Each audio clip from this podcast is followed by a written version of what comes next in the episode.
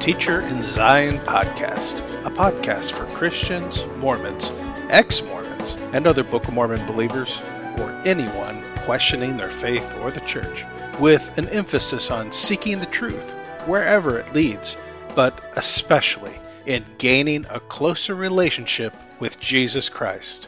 This is your host, Doug Hatten, aka Teacher in Zion, and thanks for joining us today. Today's episode will be a short one, being that it is the week of Thanksgiving, and my wife and I have family visiting from out of state. But before we get started, I want to take a moment to thank those who responded so quickly with a donation offer. Because of you, the costs for software and services needed for the podcast were met. I truly appreciate you for stepping forward so quickly to assist in this manner. I would also like to share a comment I received by email from a listener regarding the previous episode, number 26, which was entitled The Politics of Fear. In it, he shared something from Carrie Baldwin, a Christian who comes from a Reformed or Calvinistic perspective, and she said, quote, Those Christians who identify on the political left typically seek to make everyone follow the second great commandment to love our neighbor as ourselves, and they do this via government support programs for the poor, like welfare, etc. While those Christians who align themselves on the political right typically try to make everyone follow the first great commandment to love the Lord our God via government such as blue laws, mandatory prayer in schools, etc. So, once again, we see that there are two ditches for believers to fall into. Thank you, Alexander Tibbetts, for sharing this comment. Additionally, Todd Peterson commented on the video saying, I am really a single issue voter, and that issue is abortion.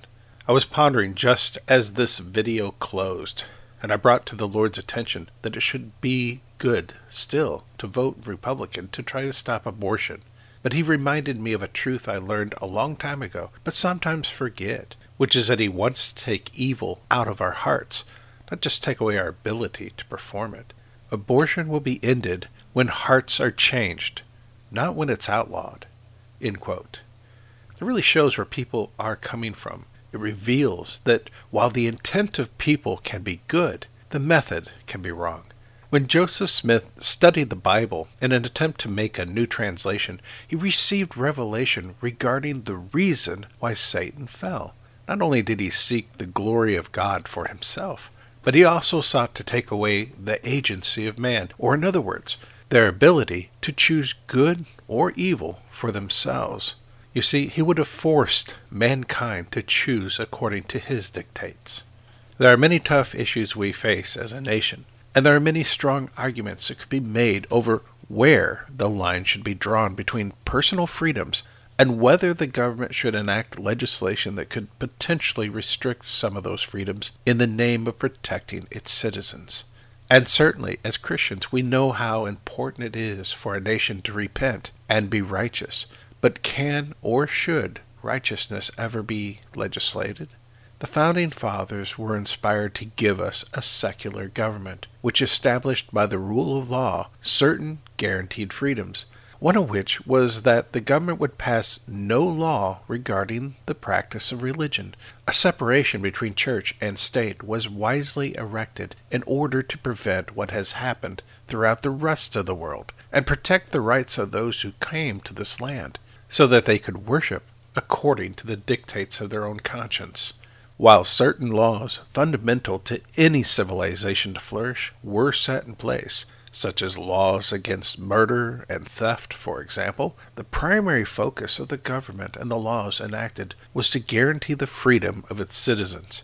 Of course, where is the line drawn when trying to protect our personal freedoms? That has always been the tricky part. We are human, and thus, even with the very best of intentions, we will inevitably make mistakes. As a friend of mine once told me regarding his philosophy on personal liberty, my right to swing my fist ends at your nose. That makes sense. My right to dump toxic waste ends where that action poisons the people around me. Whereas even if I deem a motorcyclist driving down the highway without a helmet to be foolish, he is not actually doing me any harm. I have always enjoyed discussing these kinds of things, but for me, it would be all too easy to slip back into this passionate desire to debate people or to get worked up by these types of issues. I don't think that is automatically a bad thing. As I stated in the previous podcast, I believe there is a season for all things, and that there was once a time when it was important for people to be actively engaged in voicing their opinion and speaking about these kinds of issues. But the Holy Spirit has revealed to me that it has now become a distraction for His people, the church. We have turned a corner, and we're entering into a new time, a dangerous time, an exciting time. But He is calling us out of politics, that He is calling His people away from these conflicts, so that we can seek Him with all of our heart, mind, and strength. We must do this so that we may be transformed by Him. And this is paramount. Nothing else really matters we can never, for all of our effort, affect even a fraction of the change and the good we would see done in this world by continuing to use the current means that we are employing. The only way to change the world, to change the hearts and the minds of people around us, is by becoming the purified bride of Christ.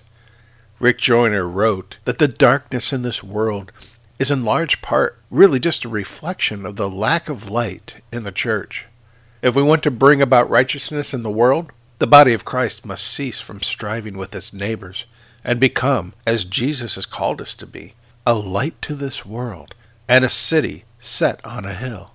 This is the only way we can make any real difference in this world. Listen, we must become so intimate with our Lord and Savior that we become pregnant I know that may sound strange, but this is the only way that we can give birth to the kingdom of God right here on earth, so it may be done on earth as it is in heaven. The kingdom of God cannot be legislated. It cannot be forced upon people. The best way to help people see the truth is not by argument or debate, but by walking in the Holy Spirit to a greater degree thereby showing forth the power of God. In this way, people will see the transformative light of Christ within us. When Christians once again begin to truly heal the sick, when the lame begin to walk, and when we cast out demons and perform much needed miracles, many in the world who do not currently believe, or may even mock Christianity, will take notice. Some will repent, and some, though, will become so angry when they see the evidence that the God we proclaim is real, they will seek to kill us. And that is when you will know that we have truly become a threat to Satan and his kingdom. So long as we're fighting the battles that the world is fighting in the political arena, we're no real threat to Satan. We're doing exactly what he wants us to do. Now, moving away from that subject, I want to bear witness to you that I really feel like we are entering into a truly amazing time right now. Many look back at the last decade, being as if the Spirit has led them out into the wilderness to be tried. In truth, God has done a work among those he counts as his, and he has sought to draw us out from the places and the situations that kept us from growing. He has given us the mighty gift of experiences, which are designed to bring us to the end of our own wisdom, and to reject the wisdom of men. He has also given us reasons to question many of the things we've been taught, so that we would forsake our own ways and escape the snare of Satan. In questioning the teachings of men, God intends us to feel after Him for the answers we stand in need of. And for me, it seems to be an ongoing and continuous endeavor. Correction is key for those of us who desire to serve Him. But as much as we must be corrected, he also wants to encourage us. Recently, I've recognized how the Lord seems eager to engage with his people, but sadly, many have fallen asleep or are dull of hearing. We are entering a time where we must learn how to hear him and also learn to be obedient to the voice of his Spirit at all times. But the Lord is investing in those who hunger for his presence we must remember not only to wait upon the Lord, but to proactively ask, seek, and knock. To me, these are very exciting times. There are days when God appears to be willing to answer almost any question put to him, and I'm not the only one to have experienced this. There are also many days where he leaves me to contemplate what I've learned. And there are also times when I have not sought the Lord as I should, but he has sought after me. And I am so appreciative of the effort that he puts into his children, even when we do go astray. His great love for us is truly matchless, but we need to pay better attention and make good use of this time, so long as we remain open to him remain aware of His presence, having our hearts drawn out to Him, we leave the door open, and He can use that channel to speak to us at opportune moments. Sometimes He just asks me a question, drawing me out to meditate upon His words. By searching out what He is trying to reveal, by studying the Scriptures and searching out His ways, we can begin to see with greater clarity just how far removed we have gone from the ways of the Lord, and then begin to move away from that error into a closer relationship with Him.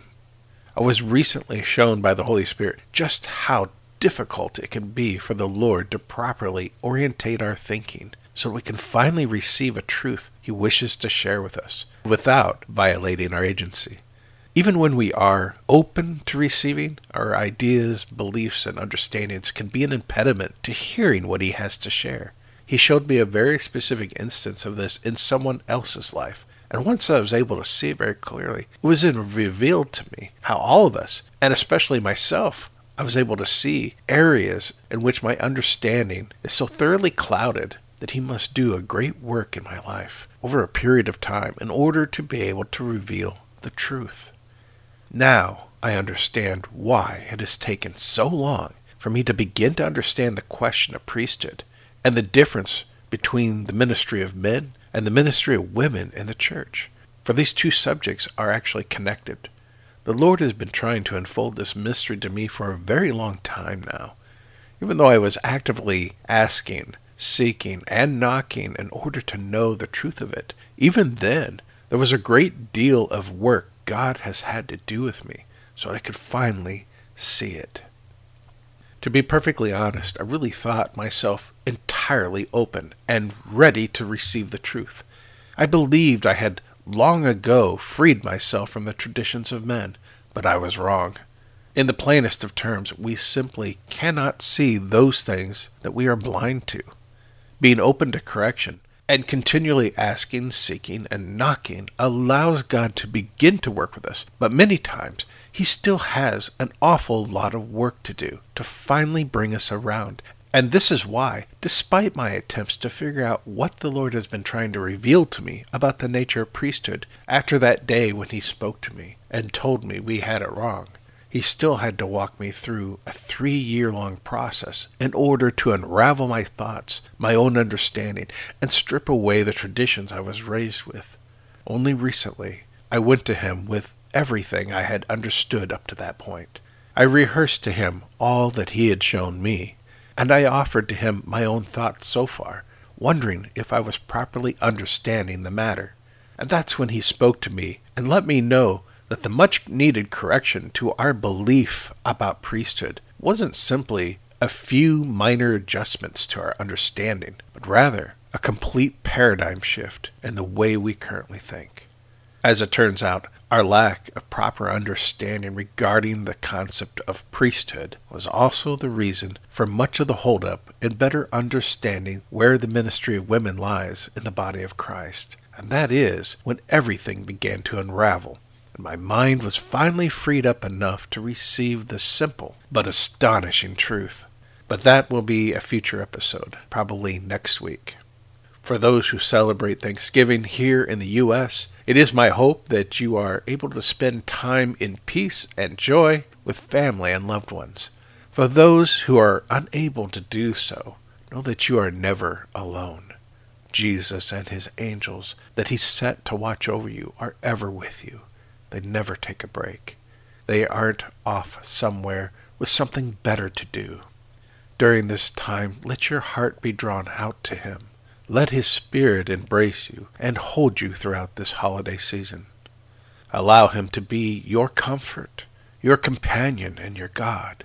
And know that you do have family, that no one is truly an orphan in the kingdom of God. I am your brother in Christ.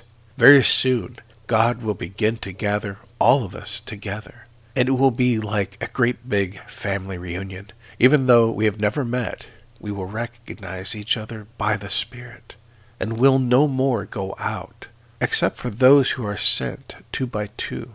But instead, we will remain forever in the household of the Lord, rejoicing as we embrace one another, and are ministered to by the angels, and even the Lord Himself. I look forward to that day. How about you? Until next time, God bless. Join us for discussion in our Facebook group, facebook.com forward slash groups forward slash hope of Zion. Or at our YouTube channel, Teacher in Zion. That's the word teacher, space, and in Zion spelled as one word. My books can be found at amazon.com forward slash author forward slash Douglas Hatten. That's H A T, like a hat on your head. T E N, like the number 10. Until next time.